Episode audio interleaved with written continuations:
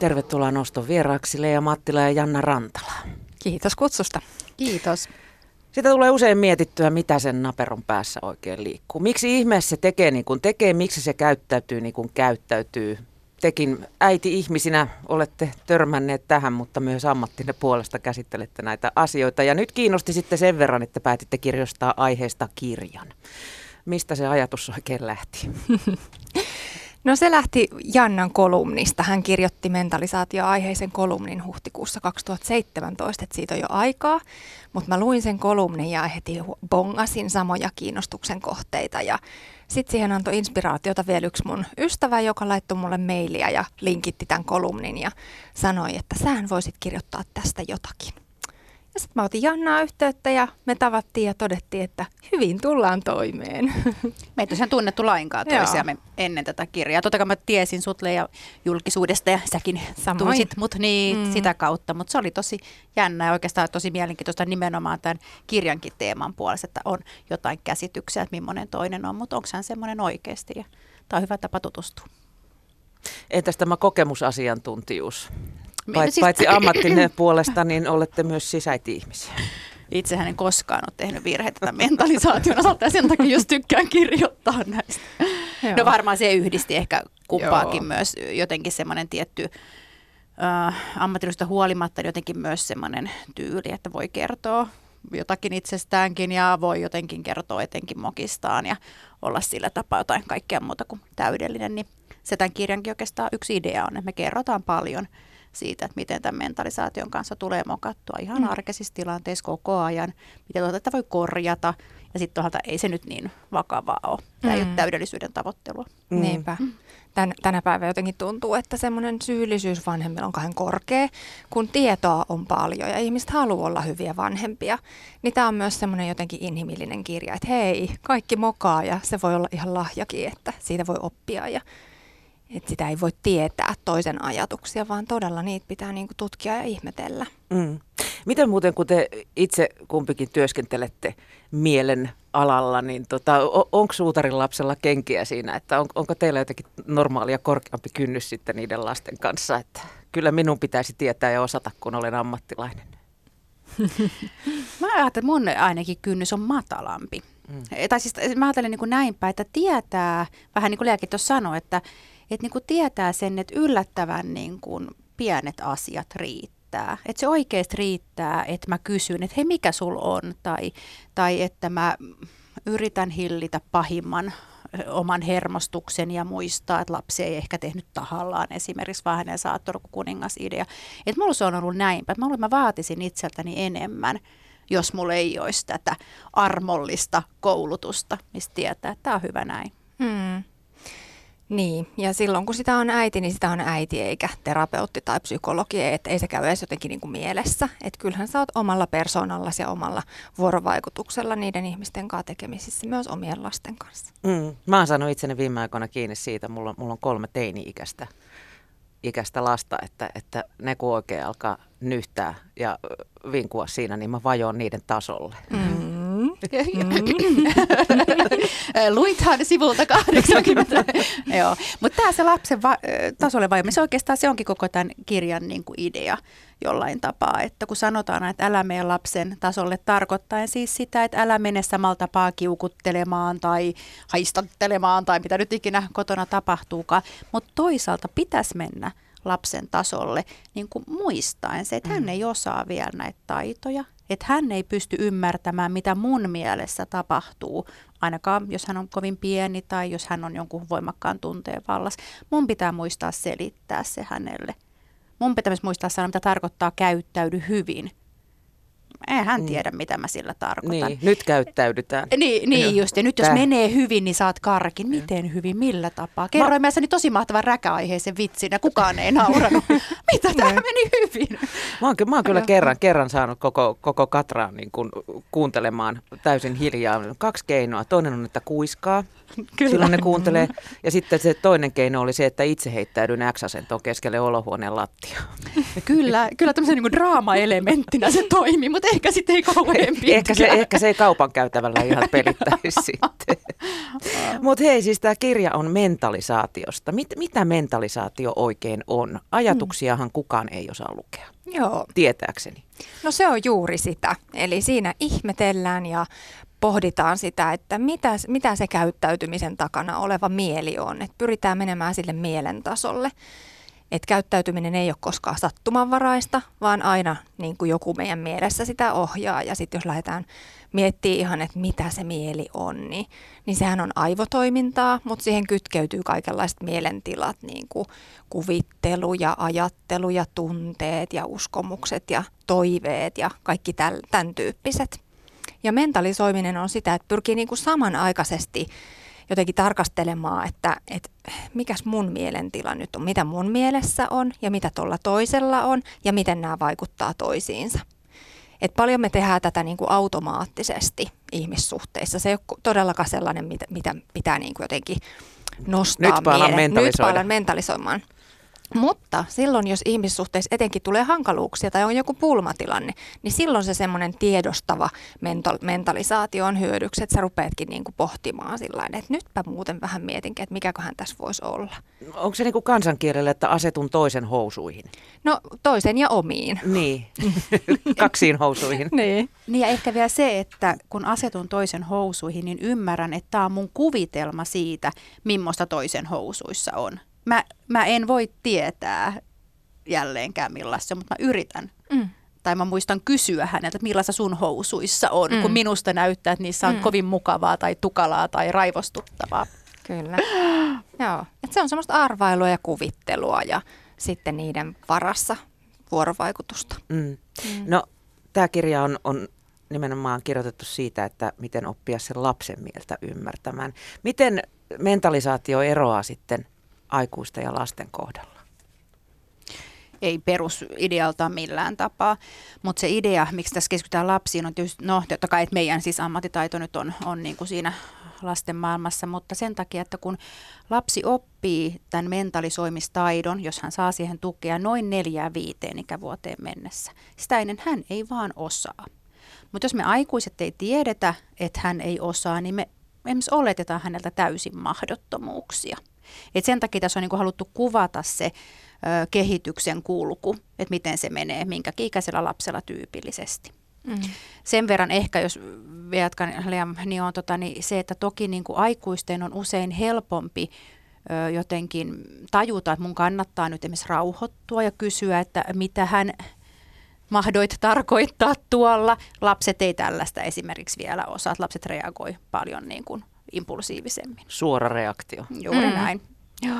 Ja sitten tekisi ehkä mieltä tuohon lisätä vielä se, että me tiedetään tutkimusten perusteella, että se kuinka paljon lasta mentalisoidaan, niin vaikuttaa siihen hänen omaan kykyynsä oppia sitä taitoa ja käyttää sitä omissa ihmissuhteissaan. Ja hyvä mentalisaatiokyky luo hyvää vuorovaikutusta.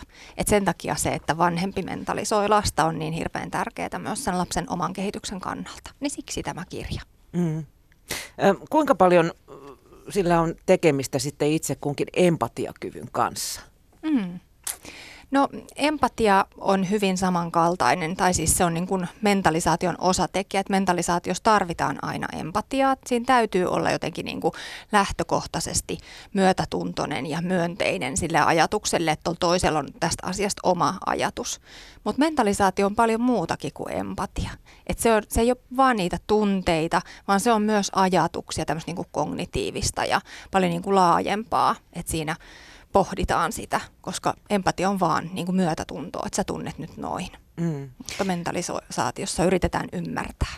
Tämä on kiva, kun empatia on nyt pinnalla, mikä on mm. minusta tosi, tosi tärkeä. Voi ajatellakin niin tosiaan, että jos mä kehitän mun empatiakykyä, niin mä ikään kuin saan väylän mm. mentalisaatioon. Mutta toisaalta, jos mä kehitän mun mentalisaatiokykyä, niin mä todennäköisesti tulen empaattisemmaksi, koska mä rupean ymmärtämään, että ei hetkinen.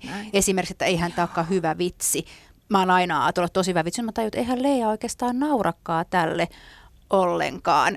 Että et tähän on niin monenlaisia väyliä. Ja sitten kun puhutaan vaikka tunnekasvatuksesta, ja se on ihan tärkeä, niin sekin on tavallaan vain yksi osa, että on laajempi tämä mentalisaatio.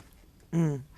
Mitä sitten, kun just tällaisten alle viisivuotiaiden, joiden käsityskyky on hiukan rajallinen tai ainakin niin kuin tunteiden ilmaisemiskyky ja niiden kanavoiminen, niin, niin miten sitten mentalisoida jotain naperoa, joka hyppii, hyppii pöydällä ja nyrpistelee ruoalle ja heittäytyy X-asentoon, niin, niin pitääkö sitä ymmärtää? Tuskin nyt kuitenkaan niin kuin huonoa käytöstä pitää sitten ruveta mentalisoimaan.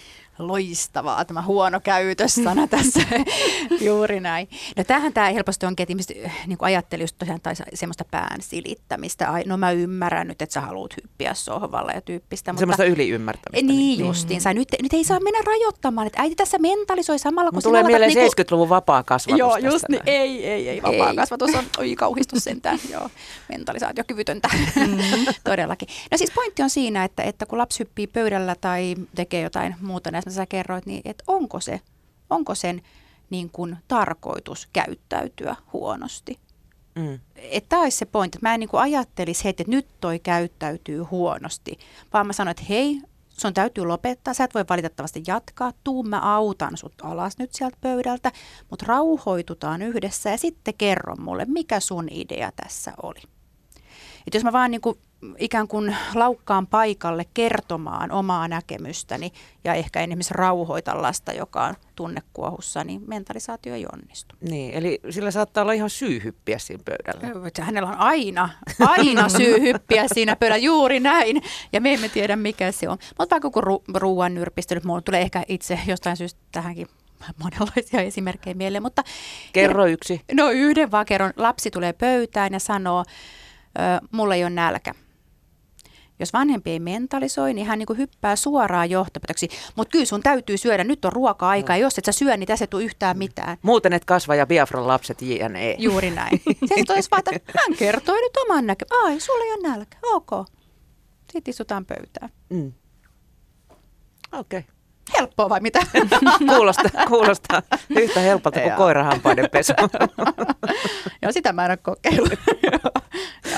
Mutta me, me kaikki niin kuin tunnistetaan, eikö niin tämä, että siinä tavallaan käy niin, kuin niin, että lapsi sanoo jotain, niin me ruvetaan heti niin kuin reagoimaan. Heti se oma ajatus ja joku tämmöinen niin kuin ryntää suorastaan johonkin johtopäätökseen ja rupeaa sitä sitten niin kuin puskemaan mm. läpi, niin ei vaan. Sen... Tämä oli tunne, jonka hän, tai tuntemus, jonka hän ilmaisi. No millä sä saat sen syömään? No en mä välttämättä saakkaan, mutta mä en rupea myöskään niin kuin vetämään sitä ikään kuin umpikujaan tai reagoimaan itse hirveän vahvasti. Voi olla, että tänään ei ole nälkä. Mm, siinähän kökötät kuitenkin sitten. Että... No ehkä, niin. niin. Mm, siinä voi kuitenkin olla ymmärtäväinen sen lapsen tunnetilalle siinä mm. tilanteessa. Hyväksyä sen, että hänellä on tämmöinen. Mulla on nälkä, mä syön kyllä. Juuri näin. Niin. No helppoahan se ei ole vaikka jonkun uhmaikäisen taaperon kanssa aamukaauksen keskellä kello nakuttaa takaraivossa, palaveri alkaa kohta ja yksi ei suostu vetämään kurahousuja jalkaan, vaikka mikä olisi. Itse on joskus raahannut lapsen yöpuvussa päiväkotiin, kun on ollut sen verran kiire. Kyllä. Niin, niin taaperoikäiselle, sillähän on aika turha alkaa selittää asioita niin kuin järkiperäisesti. Et mulla on kiire, mulla alkaa paltsu. Kiitos Mia. Ja arvaa moniko tekee näin. Mm. Joka ikinen mm. aamu. Juuri näin. Mitäs silloin tehdään? Onko se ok raahata se napero sen kummempi selittelemättä tai, tai menemättä sen yöpuvun housuihin, niin tota, raahata mm. se niskamoissaan sinne? Mm. No tämä mentalisaatio, mistä aloitettiin, niin se ei ole sitä kuoliaksi ymmärtämistä, mm. eli sitä, että sitten jäädään jaarittelemaan sen äärelle, että sulla on nyt paha mieli, vaan sitten toimitaan tarvittaessa ja tässä kirjassa me käytetään semmoista kuin rakkaudella pakottaminen. Että voi olla ymmärtäväinen sille, että sulla on huono aamu ja nyt sulla on tosi harmillinen tämä tilanne, mutta mä autan sua, että mennään yhdessä. Ikään kuin pyrkiä viestittämään sille lapselle, että mä yritän ymmärtää sitä sun mielentilaa. Ja samalla voi kyllä sitten sanottaa sitä omaa mielentilaa, että äiti tässä jo meinaa nyt vähän hermostua.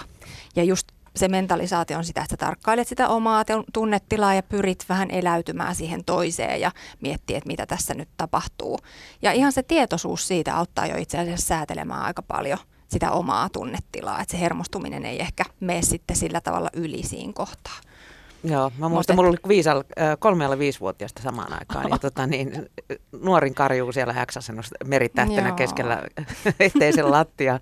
Vanhemmat lapset hikoilee jo haalareissa siinä. Sitten vaan yksi kerrallaan ulos siitä ja Kyllä. sitten vähän aikaa haalarista kiinni ja kannetaan kuin laukku sinne autoon. Juuri Joo. näin. Ja sitten mä oon kanssa tämä, että mäkin on kantanut myös vastustelevan lapsen todellakin öpovussa ja pakkasella ja, ja ikään kuin sinne autoon turvaistuimeen. Mutta juuri tällä niin kuin ajatuksella, että onpa nyt ikävä, äiti joutuu ihan pakottamaan, niin mm. näen, että et halua, mutta silti joudun nyt tekemään. Mm. Että et tämä ei tosiaan, niin kuin sä sanoit, mä vielä painostan, että tässä ei, painotan, että tässä ei tarvitse niin pysäyttää toimintaa ja ryhtyä niin kuin pääkallellaan silittelemään, mm. vaan meidän on välillä pakko toimia, mutta tehdään se rakkaudella mm. pakottaen, mm. kun sanoit. Ja sitten kun vanhempi siinä todella niin kuin eläytyy lapseen ja sit, sitä omaa tunnetilansa ilmaisee, niin lapsellakin on mahdollisuus mentalisoida vanhempaa, koska vanhempi ilmeillään kertoo ehkä, että mitä, miltä hänestä tuntuu ja mitä on meneillään.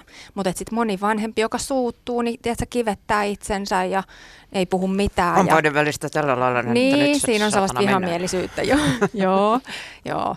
mutta että, että se semmoinen niin kuin kivikasvosuus, niin ei anna tietenkään lapsellekaan mahdollisuutta ymmärtää sitä, että, että mitä tässä nyt niin kuin tapahtuu. Mm. Mm. No siis suurimmat ymmärrysvaikeudethan on juuri alle viisivuotiaiden kanssa, koska heidän ilmaisukykynsä on hiukan rajallinen. Niin, niin, niin jos puhutaan eri-ikäisistä pikkulapsista, niin, niin millä tavalla eroaa sitten mentalisointi vaikka vauvan kaksivuotiaan ja viisivuotiaan kanssa? No vauvan kohdalla, ja me tässä kirjassa käydäänkin sitä läpi jotenkin tälle ikävaihetta, mutta tavallaan vauvan kohdalla niin vauvahan todennäköisesti, mentalisoimme vauvaa niin, että hän todennäköisesti kokee aika kokonaisvaltaisesti ja sekavasti. Jos on paha olla, niin maailma vaan nyt on kerta kaikkiaan niin kuin yrjähtänyt. Hän ei tiedä tuntevansa vielä jotain. Niin silloin se on ikään kuin se vauvan tarpeiden äärelle pysähtymistä. Vähän tätä samaa, samaa kuin tota, tässä Leija kuvasi vähän isommankin kanssa hyssyttelyä ja silittelyä ja hyvin paljon mun mielestä vielä täydennälle, jos ajattelet eri tavalla meidän vauvaspesialistina, mm-hmm. että, että jotenkin mä ajattelin, että vauvaa mentalisoidessa, niin se kaikkein tärkein on oikeastaan se vanhemman itsensä mentalisoiminen. Miten mä pysyn rauhallisena, ainakin mulla on ollut siinä suuria vaikeuksia stressaantuneena ja väsyneenä ja kans monen pienen lapsen kanssa. Lapsi ei tarkoita pahaa, tämä on tämmöistä, tämä menee ohi. Jaksanko mä itse nyt, tarvinko mä lisää apua? Et jotenkin semmoinen, jos puhutaan vielä empatiasta, semmoinen itsemyötätunto ja semmoisen mm. niin kuin mm. lisääminen on ihan älyttömän tärkeää siinä vauvavaiheessa. Sitten jaksaa vastata vauvan tarpeisiin. Mm. Mä opin jossain vaiheessa ainakin kuuntelemaan jo itkua, että mitäköhän se mahtaa nyt itkeä. Ja Mm. Tämä on, kai tästä aina puhutaan, että, että vanhempi oppii kuulee, että mikä itku, niin tavallaan kyllä, mutta sitten siinkin pitää olla tarkka, että se on oikeasti niin, että sä et vaan luule tietävässä, mm. mitä se vauva ajattelee. Mutta se on totta, että nälkäitku on yleensä vähän eri kuulosta kuin vaikka kiukkuitku. Mm. Niin, tämä mas, masukipuitku. Juuri näin. Kyllä, Joo. kyllä. Onneksi Joo. ollaan tultu aika pitkälle siitä, kun isovanhemmat oli sitä mieltä, että se haluaa huomiota. Niin. Ja niinhän se haluukin, niin mutta sitä siis... pitää saada. Ja se, että et vaikka ei niinku tietäisi, mitä ne itkut merkitsee, että mä oon esimerkiksi ollut semmoinen äiti, joka ei ole keksinyt, että mikä itku tämä on, niin ei se haittaa. Että mm-hmm. Tärkeää on peilata sitä vauvan tunnetilaa, niin virittäytyä siihen, että miltä susta tuntuu ja ikään kuin, niin kuin eläytyä siihen itkun sävyyn. Että mitäköhän sä nyt mahdat tarkoittaa ja pyrkii sitä viestittää sille lapselle. Mm. Ei niin, että menee siihen samaa tunnetilaa ja itkee ihan yhtä kovaa, vaan, vaan jotenkin niin kuin viestittää vauvalle, että, että mä jaan ton sun tunnetilan mutta mä koostan sitä niin kuin omassa itsessäni, että mä kannan sitä ja mä siedän sitä. Mm. Ni, niin kuin tämmöinen peilaaminen sille vauvalle on hyvin pitkälle myös sitä mentalisoimista, semmoista esikielellistä mentalisoimista. Ja sitten se on onnistunut, kun se hiljenee. Eikö niin? Niin, silloinhan vauvat saa sen kokemuksen, että toi toinen ymmärsi mun tarpeet, mä tulin mm. ymmärretyksi, mä tulin kuulluksi, mä tulin nähdyksi. Siitä mm. syntyy se kokemus siitä, että vuorovaikutus on mukavaa. Mm. Ja jos se ei hiljene, koska kaikkea ei saa pois, niin on kuitenkin se kokemus, että ei ole yksin, yksin niin kuin joutunut kärsimään siinä, että siinä on ollut, ollut tota, noin aikuinen. Ja tässä just tulee tämä mentalisaation niin kuin idea, että nyt te radiossa, kun kuuntelet, että näe, miten me nyökkäillään ja osoitellaan ja, ja mm. tota, niin ilmehditään toisillemme tässä koko ajan. Mutta näinhän se vauvan kanssa on että ihan turha kävellä itkevä vauvan viereen ja mentalisoida ääneen. Vaikuttaa, että sinä itket, olet ehkä ahdistunut, mistä tässä saattaa olla kyse. Eikö niin? Tässä ei tule mitään, vaan se mm. pitää olla olla fyysistä ja äänellistä. Mm. Ja musta tämä on sitten isompien lasten kanssa ihan sama ja aikuisten kesken, että kansis käyttää ilmeitä ja ääntä ja jokainen tietää, että voi kysyä, että mitä ihmettä, niin erittäin erilaisilla äänensävyillä. Se niin. tarkoittaa aivan eri asiaa. Kysy, mitä ihmettä Kyllä. tai mitä ihmettä? Mitä. Mm. Tämä on muuten yksi ongelma nykyään, kun kommunikaatio tapahtuu pääosin sähköisesti. Mm, ei, kyllä. ei, o- ollaan hyvin vähän face to face. Kyllä. Kiitos hymiöistä, mutta ei Niin. sekään aina riitä. Joo. Ja sitten on vielä tällainen embodied mentalization siinä, mitenköhän me ollaan se suomennettu, mä en muista, mutta tämmöinen kehollinen Mm, mm, niin kuin mm. mm. synkronia, että, että jos mä näkisin, että Jannalla olisi nyt harmillinen Mm. mm. olo, niin, niin mä voisin niin kuin ihan vaan mun keholla vaikka silittää Mhm. mm-hmm. tai, tai tehdä semmoisen jonkun eleen, jonka kautta Janna voisi kokea tulleensa ymmärretyksi mun taholta Joo. Ilman sanoja. Juuri näin, juuri näin. Tässä ei joka tarvitse tosiaan tiukata koko ajan, että mitä sinä nyt ajattelet, mitä sinä nyt tunnet, mitkä ovat sinun aikomuksesi, vaan mm. soinnuttaa näin. Mutta sitten vähän isommat, niin tavallaan, oliko se sun, mä unohdin, joku, mä Oli. oon lörpätynyt pitkä, oliko se nyt kaksivuotias? Vaikka kaksivuotias sitten? siitä sitten, joka Joo. on hankala ikä. Niinpä, joo. Mutta tavallaan sitä se kehitys kulkee sitten niin, että lapsi rupeaa niin kuin eri vaiheissa pikkusen tajumaan niin kuin sitä, että vanhemmallakin on oma mieli. Vanhempikin saattaa tuntea jotakin esimerkiksi, ja se tunteminen saattaa vaikuttaa siihen tapaan, jolla hän käyttäytyy. Että se etenee niin, että tosiaan toisten mieli rupeaa avautumaan, mutta sitten myös oman mielen sisäiset kytkennät. Oli ihan hirveän hauska se, taisi olla tässä omistuskirjoituksessakin tämä, kun sun lapsi oli jotenkin tota, huomannut sen, sen sun mielentilan ja jotenkin sitä Kyllä. kivasti sanottu. Musta on mahtava. Joo. Joo. Joo, hän sanoi, tota, niin kinasteli pikkuveljensä kanssa ja, ja sitten mä puutuin siihen asiaan ja jotenkin menin siihen väliin. Niin, niin yhtäkkiä se veljesten välinen kina muuttukin sellaiseksi, että tämä isoveli liittoutui sen pikkuveljen kanssa mua vastaan ja sanoi veljelle, että tuu mennään, äiti on vähän sähkönen. Et nyt ei kannata enää jatkaa, että painota, että on niin sähköinen. Joo. Eikö niin? Ja tässä tulee just tämä, mikä on hirveän tärkeää, että miksi tämä mentalisoiminen on niin tärkeää lapsen kehitykselle. Vanhempi näyttäytyy niin kuin ennakoitavana. Kuinka paljon sitten mm, konflikteista näiden naperoiden kanssa johtuu ihan pelkästään väärinkäsityksistä, koska mm, lapsi ei vielä erota sisäistä ja ulkoista todellisuutta. No voi, nyt sä oot ihan kanssa asian ytimessä, että, että todellakin paljon. Ja tämä mentalisaatio sanotaakin olevan, että se on niin kuin väärinkäsitysten ymmärtämistä ja sitä, että mitä tässä tapahtuu ja miten sä tämän asian käsitit ja miten sä pystyit näkemään tämän noin, kun mä en ollenkaan tarkoittanut tota. Niin menemällä ihan siihen, että, että mikä se sun mieli on, niin totta tosiaan, kun sä ajattelet tämän ihan omilla aivoillasi ihan eri tavalla. Onko teillä omakohtaisia kokemuksia tällaisesta, että lapsella oli ihan niin kuin pointti siinä sitten, kun sä ymmärsit sen? No vaikka mitä, Joo. voin, niin ihan todellakin. No esimerkiksi tässäkin on esimerkkinä just tämä, että lapsi haluaa mennä sandaaleissa pihalle ja siellä on niin kuin miinuskelit. Ja sitten kun selittää ja selittää ja selittää, että ei vaan voi mennä. Että on pakkasta just tälle faktoilla. Katso, mm. tässä on celsiusasteikko, sitä käytetään täällä Euroopassa. Ja jotenkin vaan sitä, eh, kun sokeutuu ja rupeaa vaan selittää faktoja. Sitten kävi ilmi, että tyyppi halusi mennä sandaaleissa pihalle, koska hän ajatteli, että sillä hän saa kesän aikaan. Mm. Kesällähän pidetään sandaaleja. Syy-yhteys toimii varmaan toiseenkin suuntaan. Menen sandaaleissa pihalle, tulee kesä. niin. Et ei ollut uhmaa, ei ollut uhmaikä. Tämä on kauhean hyvä sanoa esiin sen, että läheskään kaikki uhmaikäinen käytös ei ole uhmaa. Se on lapsen yritys kertoa, että hei, tälleen mun mielestä maailma toimii. Hänen sisäinen todellisuutensa. Juuri näin, Mm. mm. joo. Ja pätee ihan myös aikuisten välisiin ihmissuhteisiin hyvinkin paljon, että tätä kirjaa kirjoittaessa käytiin läpi, että mitä kaikkia kokemuksia meillä kummallakin on ja kaiken näköisiä esimerkkejä naapuririidoista lähtien löytyi siitä, että miten oikeasti voi niin kuin väärinkäsityksiä tulla ja miten sitten niitä pitäisi ymmärtää menemällä sen toisen mieleen ja yrittämällä eläytyä siihen.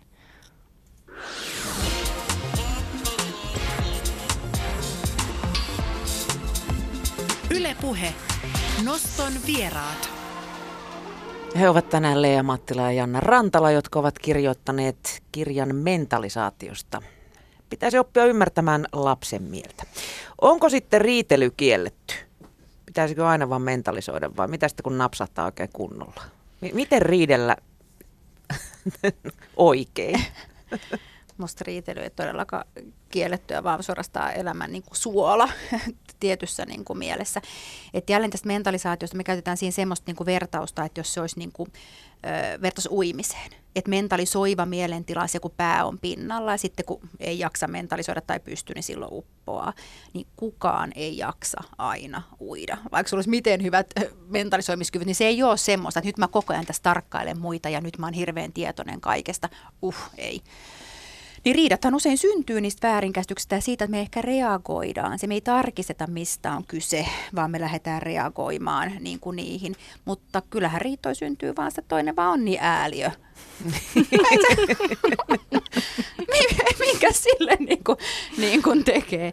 Et ehkä mä ajattelen, että mentalisaation kautta siinä riidoista ei tule niin repiviä tai rikkovia tai ne ei jätä semmoista kaunaa tai tuskava. Voidaan ymmärtää, että meille kävi näin ja tässä vähän nyt ehkä tunteet mm. kiihtyi tai jotain vastaavaa. Mm. Itse asiassa me tiedetään ihan tutkimusten perusteella sellainenkin asia, että, että esimerkiksi niin kuin hyvää vuorovaikutusta lapsi-vanhempi suhteessa ei niinkään leimaa se, että menee koko ajan tosi hyvin ja on riidatonta, vaan se, että siellä on sitä mismatchia ja siellä tulee niitä yhteenottoja, mutta ne voidaan korjata. Mm-hmm. Että se yhteys palautetaan ja se nimenomaan palautuu sillä mentalisoimalla sitä toista ja ymmärtämällä ja hakemalla, etsimällä ymmärrystä. Mutta mit, miten sitten, siis sehän olisi ihanaa, kun elämä olisi semmoista tasasta, tasasta niinku suoraan ja, ja kaikki olisi niinku hyvin harmoniassa ja tähdet paikoillaan ja näin. Mutta kun meillä on kaiken näköisiä mm-hmm. kriisejä ja, ja, ja stressiä ja kaikenlaista muuta, välillä on, on niin kuin ajatukset aivan muualla kuin niissä mm, omissa lapsissa. Kyllä. Ja on silleen, että joo, joo, viittikö siitä nyt suksia jonnekin. Niin, niin mi, miten tällaiset erilaiset kriisit ja stressi vaikuttaa sitten mentalisaatiokykyyn? Joo, tärkeä kysymys. Että mentalisaatiokyky ei todella ole pysyvä ominaisuus. Mm. Että sitä ei kannata ajatella niin, että nyt, nyt tämä on mulla. Vaan se luontaisesti vaihtelee meillä päivästä toiseen ja hetkestä toiseen. Ja hyvin herkästi se kaatuu ikään kuin. Että silleen kannattaa olla tosi armollinen itselle, että tässä kirjassa me ollaan käyty, että ihan semmoiset pienemmät arkiset stressit, että vessapaperi rullaa väärinpäin telineestä tai jotakin muuta, tiedätkö, tämmöistä, niin kuin mikä ärsyttää, niin se saa meitä sen verran pois tolaltaan, että meidän mentalisaatiokyky heikkenee. Mm. Saati sitten, kun puhutaan ihan oikeasti isoista mm. kriiseistä, läheisen sairastuminen, tulee ero, tulee muutto, mitä tahansa tällaisia isoja juttuja, niin, niin ne on omiaan, kaikki stressi ja väsymys ja tämmöiset, niin ne heikentää merkittävästi. Ja sitten vielä yhtenä osana on, on niin tämmöinen traumatisoituminen, että jos on omassa lapsuudessa, omissa ihmissuhteissa vakavasti jäänyt vaille sitä kokemusta, että olisi tullut arvostetuksi ja nähdyksi ja kuulluksi, mm. niin se heikentää.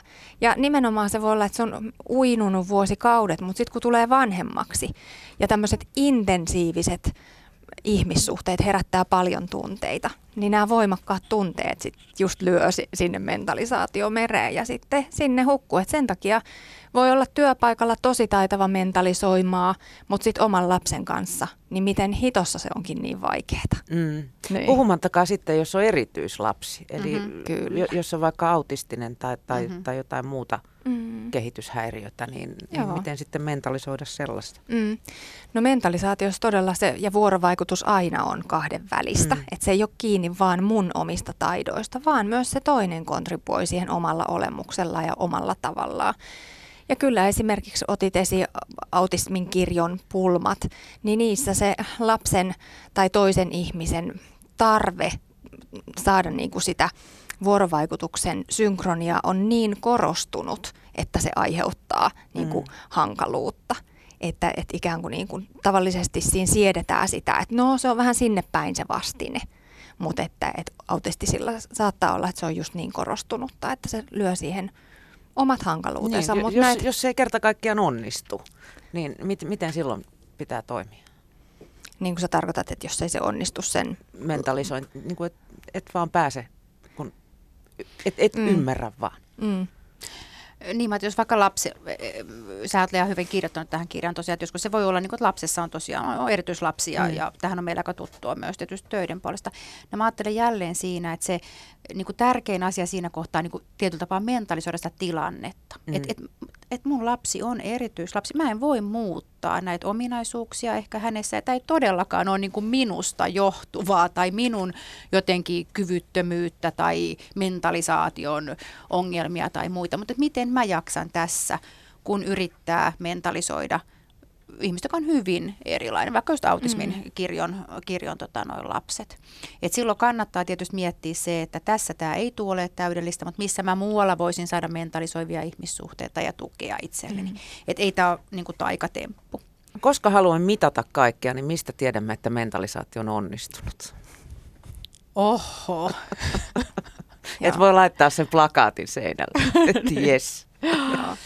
No varmaan siitä, että kun sä oot jonkun toisen kanssa vuorovaikutuksessa ja juttelet, niin sulle jää siitä semmoinen olo, että toi tajus mua. Mulla on semmoinen olo, että toi, toi ehkä vähän niin kuin tajus mun tunteita ja ajatuksia tässä. Toi on niin kuin hyvä olla. Silloin hän on mentalisoinut sua todennäköisesti, vai, Kyllä. vai kummin päin? Niin, Joo. niin. Mä ajattelin, että lasten kohdallahan usein, mä ainakin huomaan, se, että jos on ollut hirveä joku tunne ryöppy jostakin, ja sitten mä oon tajunnut, että aa, tämä liittyy siihen, mä oon onnistunut jollain tapaa. Hetkinen, siis hermostuiko sä siitä, että, ja toinen nyökkäilee ja itku rupeaa rauhoittumaan, niin silloin mä ajattelin, että mä oon siinä kohtaa itse vanhempana ehkä onnistunut tavoittamaan jotain. Mutta sitten Mm. tulee seuraava varttia. Asiat on taas toisin. Rallialusta. Kyllä, Joo, kyllä. joo. Ja ihan tämmöiset pienet asiat, esimerkiksi mulla oli oman lapsen kanssa, hän harmistui, kun mä en löytänyt hänelle semmoista joulukalenteria, minkä olisi toivonut, että se oli loppunut siitä kaupasta ja mä laitoin tekstiviestin, että sori, että nyt just tätä merkkiä en löytänyt. Ja sieltä tuli aikamoista sadattelua ja ha- harmin ilmaisuja, mutta sitten mä suhtauduin siihen jotenkin, että no, että mä menen vielä tuohon toiseen kauppaan, että siellä voi ihan hyvin vielä olla, että ei kannata nyt menettää vielä niitä pelihousuja tässä kohtaa. Mm. Niin sitten häneltä tuli aika ihana viesti, että anteeksi, että mulla oli vaan huono päivä. Että hän mentalisoi itseään, että mistä tämä nyt johtui tämä kiukun purkaus. Niin se- se tuntuu aika kivalta. Kiitos Janna Rantala ja Leija Mattila. Tämä mentalisaatio sujuu ainakin hyvin.